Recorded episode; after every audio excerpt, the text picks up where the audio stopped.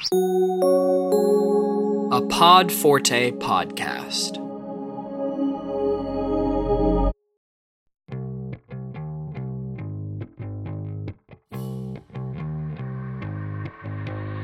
The next CMO podcast explores topics that are on the minds of forward thinking marketing executives, from leadership and strategy to emerging technologies. And we bring these topics to life by interviewing leading experts in their fields. The next CMO is sponsored by Plannuh, makers of the world's first AI based marketing leadership platform, and hosted by me, Peter Mahoney, the founder and CEO of Plannuh, along with my co host, Kelsey Kraft.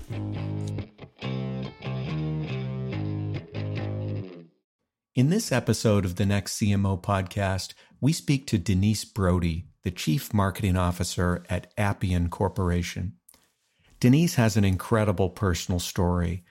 She was a refugee from Vietnam, ended up going to Virginia Tech, and ultimately became a senior executive for global companies like SAP and Appian as the Chief Marketing Officer. Denise tells us about her marketing strategy to build a community of developers around the world using Appian's no code, low code tools, and how she's been able to connect that to enable large enterprise sales through her marketing efforts. I hope you enjoy the show. Thank you so much, Denise, for joining the Next CMO podcast. We're super excited to have you on the show this afternoon. Would love to learn a little bit more about you and what you do at Appian. Well, first of all, Kelsey and Peter, thank you so much for having. Why don't I just start by introducing myself and then I'll introduce Appian. So, I have been a B2B CMO for the last, or I should say in marketing for the last 25 years, working in everything from startup, came from a startup called Top Tier that got acquired into SAP, was in SAP for 15 years. After that, did a private equity turnaround, five years and then came to Appian. But probably a fun nugget that is probably very atypical of the CMO journey. I started my first five years in consulting programming. Yes, you heard it correctly, programming and into what is called the ABAP language or SAP. And I thought it was a perfect ending to my career for 25 years to come to Appian because Appian is, you know, focused on low code. And if you think, I think about my journey 25 years ago, that got me into tech. And this was all led by learning COBOL in college. I mean, talk about a crazy thing to learn, you know, in the 90s, getting your first job into tech.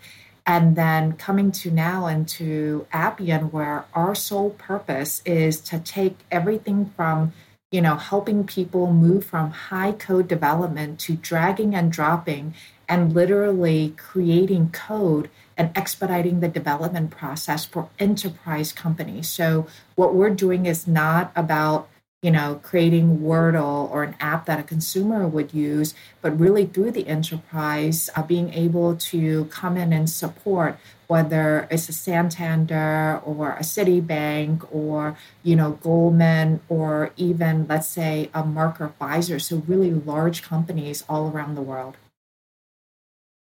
Well, it's an amazing background, Denise. And I, I think a couple of things really resonated with me. So, one thing that gave me a little bit of a chuckle was the fact that you were using in consulting COBOL in the 1990s because uh, if if people were watching the visual along with hearing the audio they'd realize that I'm significantly older than Denise is and and back in the 1980s when I was going out and doing my first job we were doing the same thing. And in the 1980s, I, I almost took a job at, at, the time what was called Andersen Consulting. Oh uh, yes, uh, I remember Andersen. Yeah, yeah, and they they had to do a rebrand for some interesting reasons. And and of course back then they were saying, "Don't worry, we know COBOL is ancient, but there's all this tech debt that's sitting in enterprises around the globe." And and we're going and retiring tech debt in in writing code and, and automating elements of what's going on. And this was now you know 35 plus years ago. So it's amazing how things have changed and yet they haven't. And it's incredible uh, what you have all done at, at Appian to go after that problem because we know that even all these decades later there's still a huge amount of business process that is unautomated and, and it feels like it's just a massive market. So give give people a little bit of a sense of the scale of Appian. It's it's a big successful company now. So help us understand for those who are not as close to your story when the company was founded, how big is it now, uh, and, things like that. Yeah, so Appian is, believe it or not, a 23 year old company. I always love to describe Appian as we're not a startup you know, of 20 people sitting in a garage. We're not a large company like, or I should say, mature company like an SAP, Oracle, but we're in what I call a scale up. And in a scale up, I always like to describe us as organized chaos. So if you love the agility of being in a startup type profile, right, in a scale up, but at the same time, you're also okay to not have every single process defined, not have your schedule set so that you're coming in to do a to-do list every day. For us, I really look at it as we're flying the plane, we're fueling the plane, and we're completely okay to take a pit stop in Florida and not announce it. So it is a lot of fun, but you have to be okay that we're in scale up mode. So not everything is defined. And that's why I say organized chaos. But it is yeah, so a, obviously sorry, it is in yeah. a you know, growth mode as well, right? So for us, we're growing our SaaS anywhere from, you know, 30 to 40% on an annual basis. Yeah, and I've seen. I actually went through some of your investor material before the call to get a sense, because uh, of course it's a public company now, and there's uh, there, there's a a lot of interesting stuff. And when you laser in on on that SaaS business, it's obviously grown a great deal but it's of course quite different from the 15 years that you spent at at the behemoth that is SAP and uh, you had a very interesting role there where where you were sort of the the COO for the industry group if I said that correctly. So t- tell us a little bit about what that meant and how that informed your role as a CMO later in your career. Sure. So SAP was very different in the aspect I came through a tiny little acquisition, a startup. You know, at top tier, we we're 300 people. When I came into SAP, we were 32,000 people. And by the time I left, we were 100,000 people in the 15 years. And the journey was so much fun because it was an opportunity to help launch lots of new products, start new business areas, was like working with then, you know, the startup side but at the very end, and by the way, I would say that through my journey, and probably a little bit of misnomer was that I had the CEO title for Industry Cloud, which was about a 10 billion service as well as software revenue. But I also had marketing communications responsibilities. And that was a little bit through my career was that having the mix of the two. So I think, you know, when you're I was wearing the CEO hat as well and doing everything from operational excellence to strategy it really helps you kind of think about the overall growth, right? And I think the the biggest job we have as marketers is not just purely brand or demand or comms. It's really thinking about how do we fuel the growth of the company. Yeah, and that strategy piece is really critical. And the idea of connecting the strategic world to operational execution is something that is a skill that most marketing leaders really struggle to fill within their organization. Uh, and having that background as an operational executive that you can combine with your expertise in marketing is really powerful. And in fact, it reminded me that you asked me to ask you about this question, so I'll bring it up now about talent. So in in this world, obviously, you're growing very fast. You're scaling up more than 30% a year at a pretty big base of a company, so it's growing quite quickly. How do you fill key talent roles inside a, a company like Appian right now as the the the market for talent has gotten so tight these days with with things booming all around the planet? I think the you know more traditional mindset as marketers is to hire people that have spent their entire career in marketing. And I think you know maybe I'm a little bit biased given my background, right? I think that part of the impact and being able to think of you know us as growth marketers is having the ability to work other aspects of the business whether you know as i mentioned i started my journey in development doing business development where i actually carried a quota for a period of time doing partner management i ran support at some point and i think sometimes it's also good to hire good athletes, people that may want to shift their careers, right? So if you get a great pre-sales person that is very product centric, that may want to come be part of product strategy or you get a good strategy person that may want to come do AR, or you get a great person that is coming from industry, but they've never worked in tech, or even, you know, a great paid media person that has done B2C. And then your our job is to shift them and teach them B2B as part of it. And I think sometimes it's, you know, depending on the profile, it's good to hire diverse backgrounds because it gives the team to be, you know, the ability to really be more impactful and to have different perspectives. You know, I one of my favorite stories was when I was in the private equity side where I may not have the, you know, brand to go recruit somebody like when I was at SAP or even here because we're a publicly traded company. I remember, you know, offering somebody an internship that just graduated out of Chicago as an English major and didn't know anything around tech. I said, come be an intern, learn the tech piece, see if you like it. And by the way, we brought the person in as a content editor um, and contributor as part of that. And that English skill can be used across so much of, you know, tech as part of it. So I really think many times it's not necessarily having that CS background or that tech background. It's also taking chances you know, for the talent pool and making sure that we hire that diversity because that diversity sometimes will create opportunities not only to do things differently, but shift the, the team as far as skill sets as part of this. So if you have that kind of talent, and I think it's a great strategy, Denise, to bring in sort of raw competencies and so these raw skills that you can develop over time, but they're there's this extra layer of requirement you have as a marketing leader to provide a roadmap for people for what they're actually supposed to do. Yeah.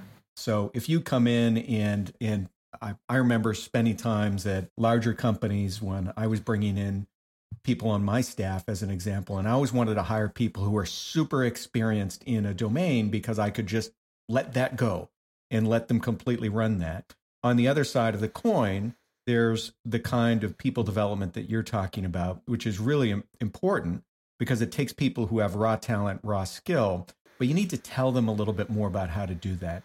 So, do you structure the marketing organization in a way that can actually support these people who may not be specific functional experts, but they've got the core set of skills that you need to develop over time. So, how do you deal with that? Yeah, absolutely. I know at Appian, we actually developed a boarding track uniquely after my first year here just to onboard marketers. So, we have our own track to supplement the standard onboarding process.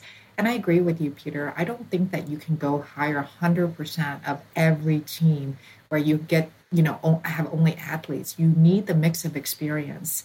And what i always ask the managers when they're hiring as part of this is not only is the person a cultural fit but do they have do they have the time to coach right? And to mentor the individual and bring them in as part of this. You know what i've also seen as part of just the recruiting process during the great resignation and i've been pretty adamant with the team. I meet every person that goes through the interview process and a lot of that is just to make sure one there's a cultural fit. Two there's potential as part of you know depending on the person's background or am i interviewing for their domain expertise as part of this? You know last year it took us about nine months to find the lead of digital but there were lots of folks that hired that never did the full stack digital. And we were not in a situation where i had the capacity to go and mentor and coach somebody that only had one subdomain of digital. So we held out and spent the time and searched for somebody that had the full stack of the digital experience. So i think you really have to kind of weigh in where you are in the cycle from a hiring perspective what you the mix of the team. And then of course you know i always tell people like when it comes to careers right it's you got to find people in order to you know have a thriving career. You need two components. For me it's very simple. You need to uh, figure out what you're good at and what you're passionate about. Just because you're good at something doesn't mean you're passionate about it. And if everybody apply that you you see people's passions as you're working with them And I think that's the, the question that every manager and leader has to ask is, you know, do I have the time? And does the person have the passion and the potential to do that particular role? Amazing. And you're absolutely right that combination is incredibly important to have. Uh, and and it's it's sometimes frustrating when you see people who have incredible talent but just aren't that into it. I know it's one of my daughters is an amazing artist and she she just doesn't want to lean in. She doesn't want to do anything with it, which is kind of funny. And and it's fright. I feel like oh my god, it, I could if if I could have five percent of that talent, it's amazing what you'd be able to do. But you really need those combination those combination of factors to uh, make things work, which is great. So I was going to ask you another thing too, Denise, and it was about again. I'm kind of a nerd like this, so I went through uh, your your last full annual report, which was your 2020 fiscal year, and and one of the things that your founder and I think founder and CEO is Matt Calkins. Is that's that right? Correct. Is he the founder? That's correct. Yeah, and one that's amazing that he's here 23 years later. I mean, leading for almost a quarter century. He probably doesn't like when I say that that it's been a quarter century, but a long time. And and one of the things he talked about was this amazing shift that's going on in the world and I'm sure that was written sort of in the in the heart of the heat of the pandemic. But one of the things he talked about was the importance of explaining the benefits of the low code promise to the industry and the public. Um, and and that was right around the time that I think you joined the company. So one, I'd love to understand has that maintained as a priority for the company? And and if it has, how specifically have you tried to address that particular objective?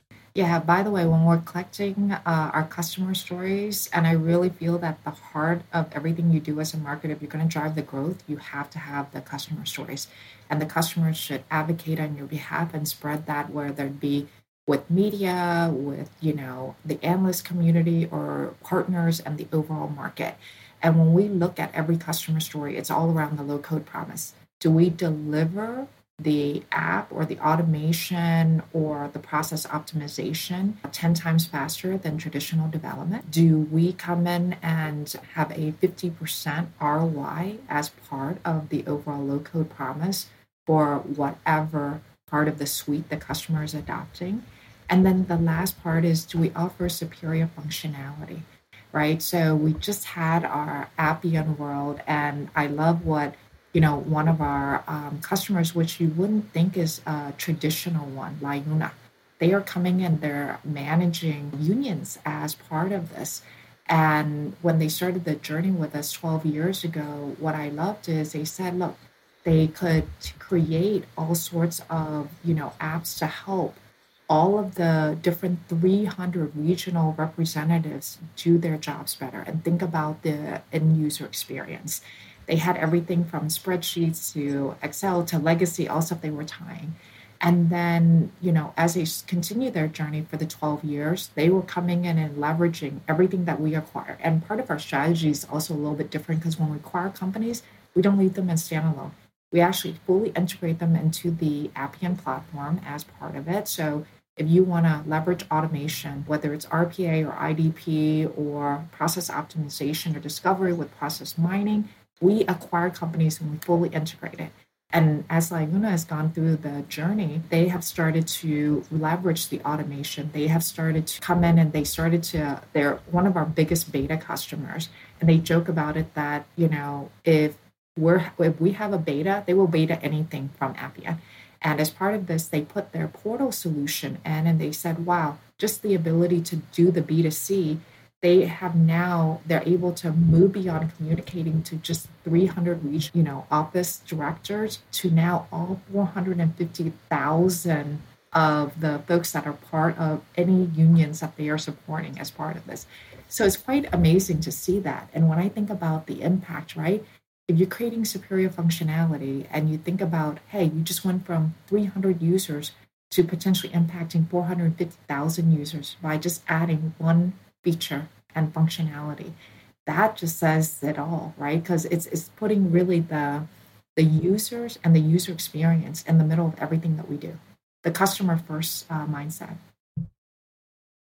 So Denise, one thing that I that really stood out to me is as a CMO, you have this, you know, strategic drive to bring the company to the next level, whether it's a new product release, yeah. it's new, you know, new branding, if it's new messaging, if it's a new target audience, whatever it is, you're trying to bring the company to new growth. So, what are some of those challenges that you have faced as a CMO that you can help, you know, our listeners overcome? Yeah, absolutely. I think you have to think about how do you tell the brand story and humanize it, right? Appian is a very technical product as part of this, but one of the things that we're really working to do is to humanize the brand. So last week, as part of the Appian World launch, we just launched the hashtag low code for all with the number four on it.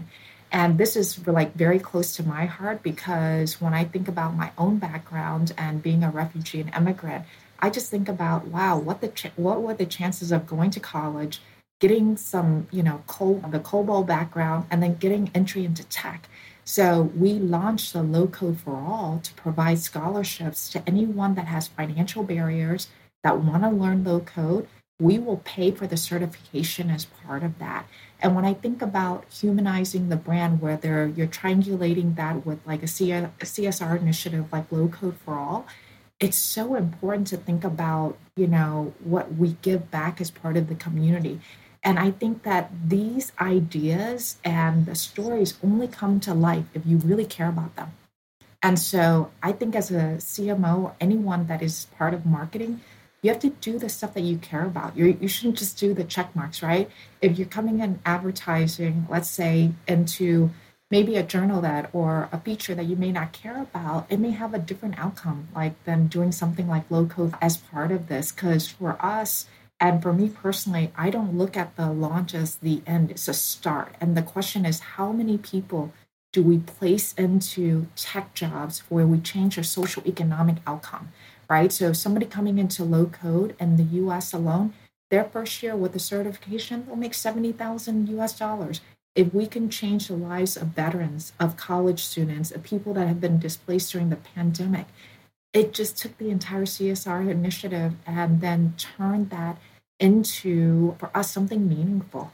And then humanizing the brand on top of that. So that's just an example. And I think that, like, my advice is think about some stuff that you really care about and figure out how to tell that with the integrated story of the company. Well, it's, it's amazing, and, and it's amazing how we didn't go into that detail of your of your personal story, which is of course pretty amazing. So, tell us a little bit about how, how you got here. I, I mean, the the fact that that you you started your your journey as as a refugee. How how did you get from that to the CMO of a large successful public company?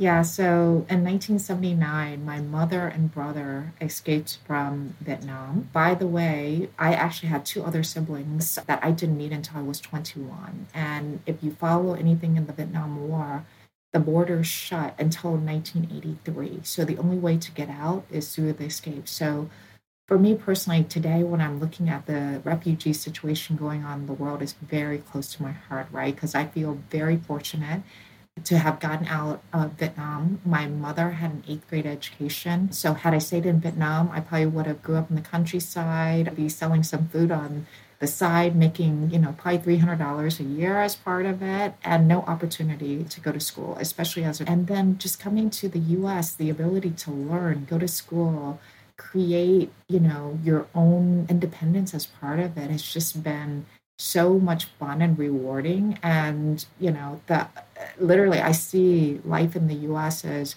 really endless opportunities. I think the only thing that stops us is our you know mindset right? And i say that because you know i grew up on the welfare system and i just remember my journey with my mother and brother until she remarried. We lived below poverty, but we had a lot of, you know, family around us and a lot of support as part of that. And I just think that, you know, there's just the opportunities sometimes are just untapped. And maybe it's also the luck of not knowing what was a part of the bigger world, right? So for me, I really didn't know that there was any failure because I didn't have very much growing up.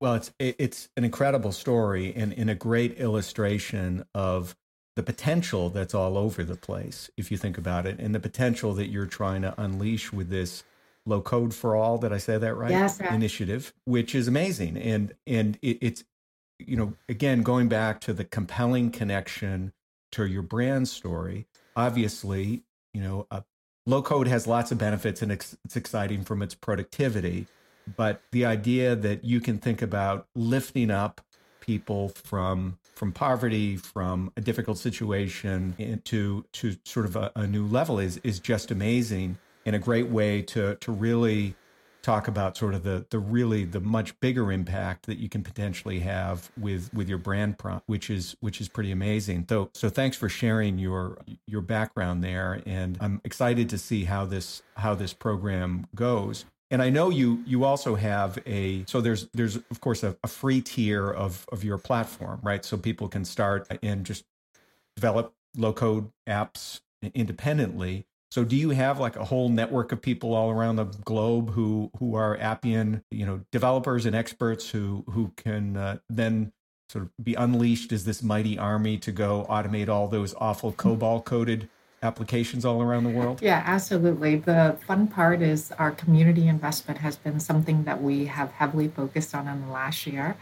And we've had over 130% growth as part of the community. And by the way, we have what we call a free forever as part of uh, the ACE or the Appian Community Edition. So you can come in and set up a trial environment. And anytime that we release incremental features or fire company, we are committed to making that available as part of the free forever environment. And in the last, I would say, what, six months since we launched it, besides the members, we've had over 15,000 trials that have been set up where partners are playing around with the customers. And, you know, the amazing part is not only can you build the app, but you can decide that, hey, once you finish the trial, and let's say in two months you actually want to become a uh, move from a prospect to the customer we can come in and export all of the information and code quote unquote and help you go productive as part of it. So i think that for many of our customers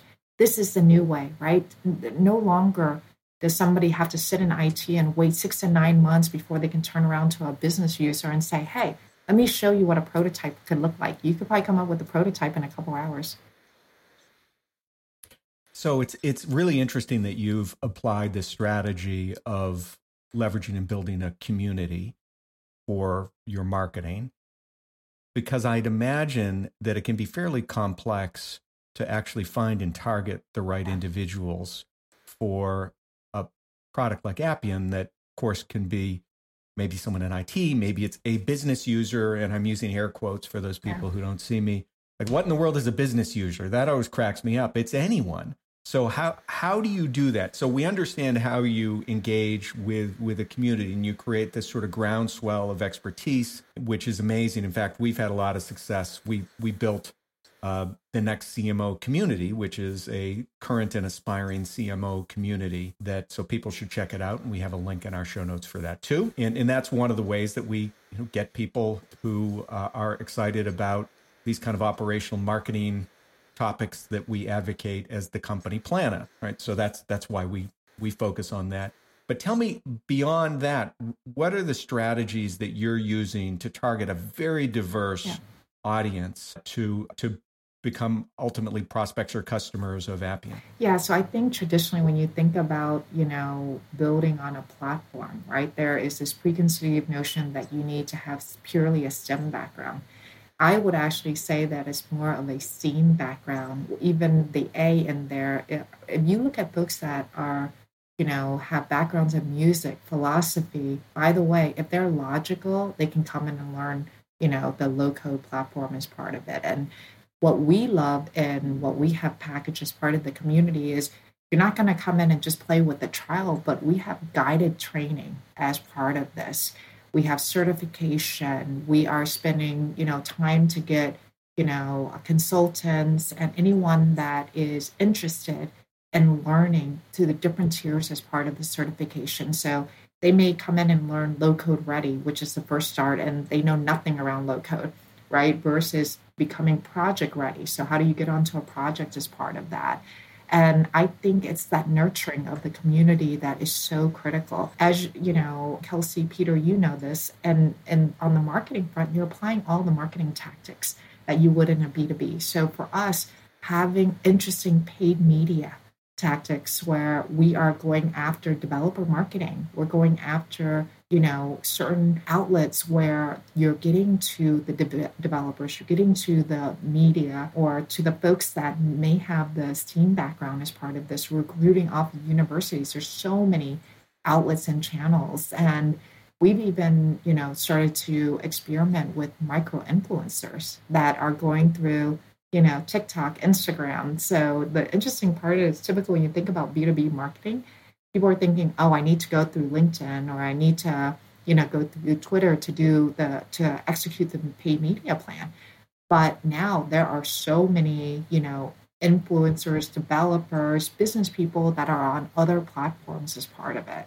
So I think the sky's the limit. And I would, you know, our goal really is to even further the number of folks that we have in the community, but it's all nurturing.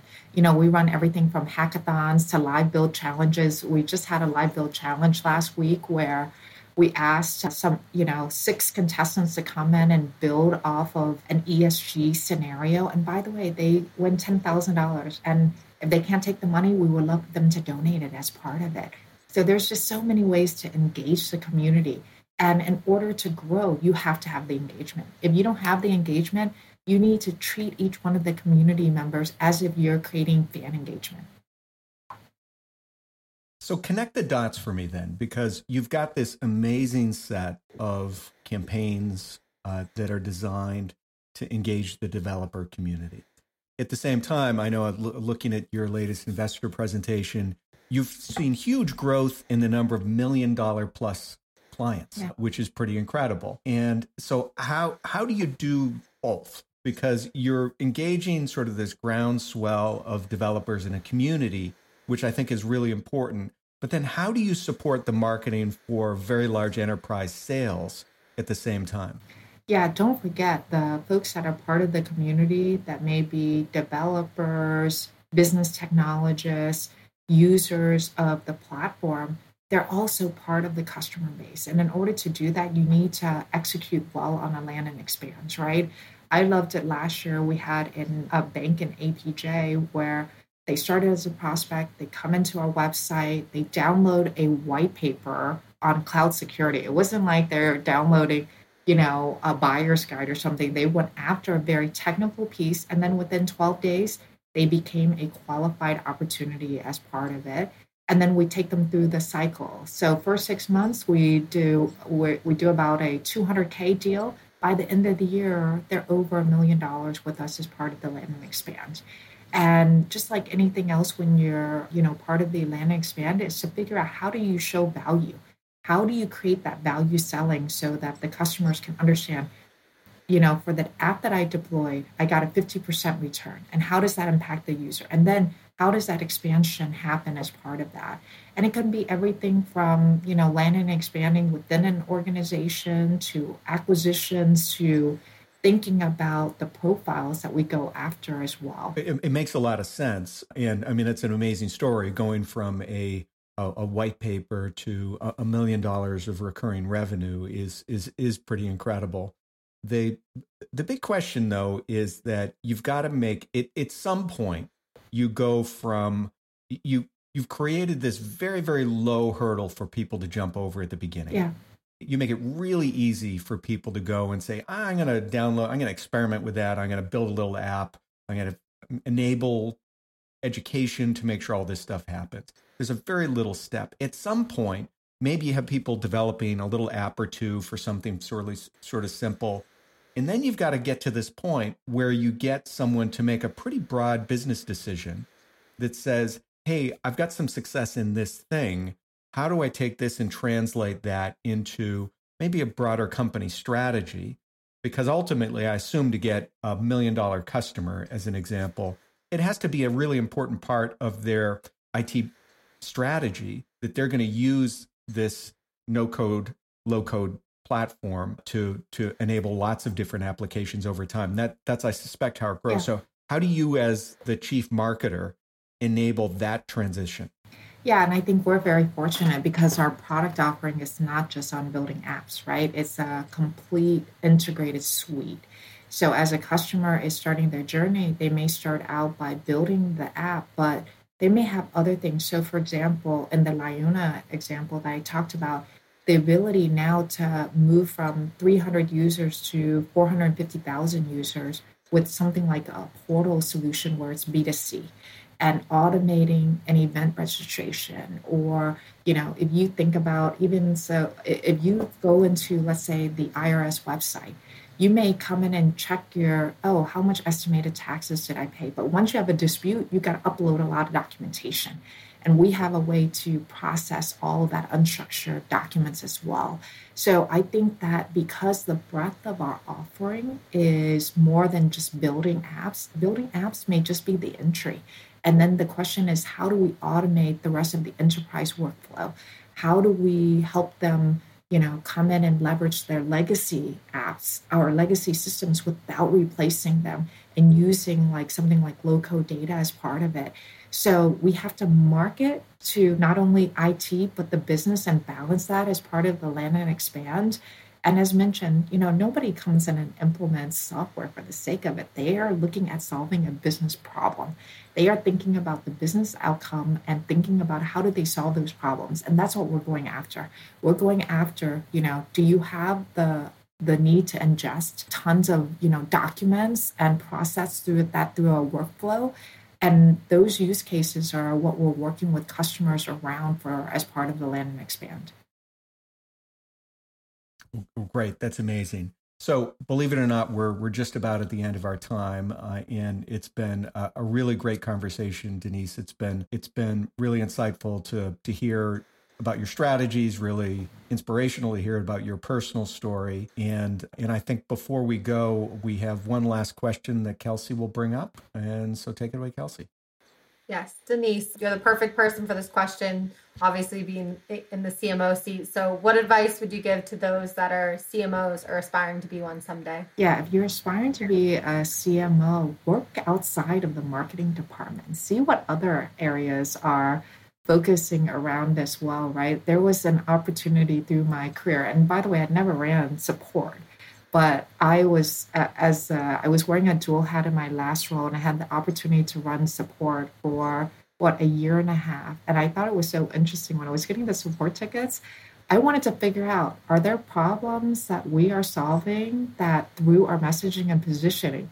And I would ask the marketers, go read the support tickets and see as part of this and I would encourage them go spend half a day with somebody sitting and support and seeing what their day in life is because it's going to make you a better marketer.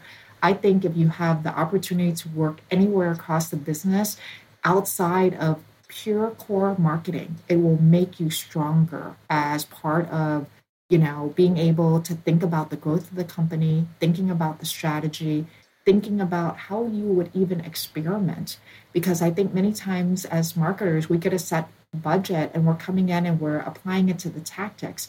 But think about how often you actually put a set of budget over for experimentation. I always try to keep at least 5 to 10% of the budget around experimentation or ad hoc projects because sometimes we'll run something for three months, it'll fail miserably, but it's fine. It's okay to fail. And I think that experience of working in other areas of the business and having that growth mindset just has let, enabled me um, to really apply things differently. And I would really give anyone advice that wants to sit in the CMO seat to really think through like how do you create that opportunity for yourself. Well, I love that. Well, thank you so much for your time today, Denise. Make sure to follow the next CMO and Plannuh on Twitter and LinkedIn. And if you have any ideas for topics or guests, you can email us at the next CMO at plannuh.com. Have a great day, everyone. Thanks, Denise.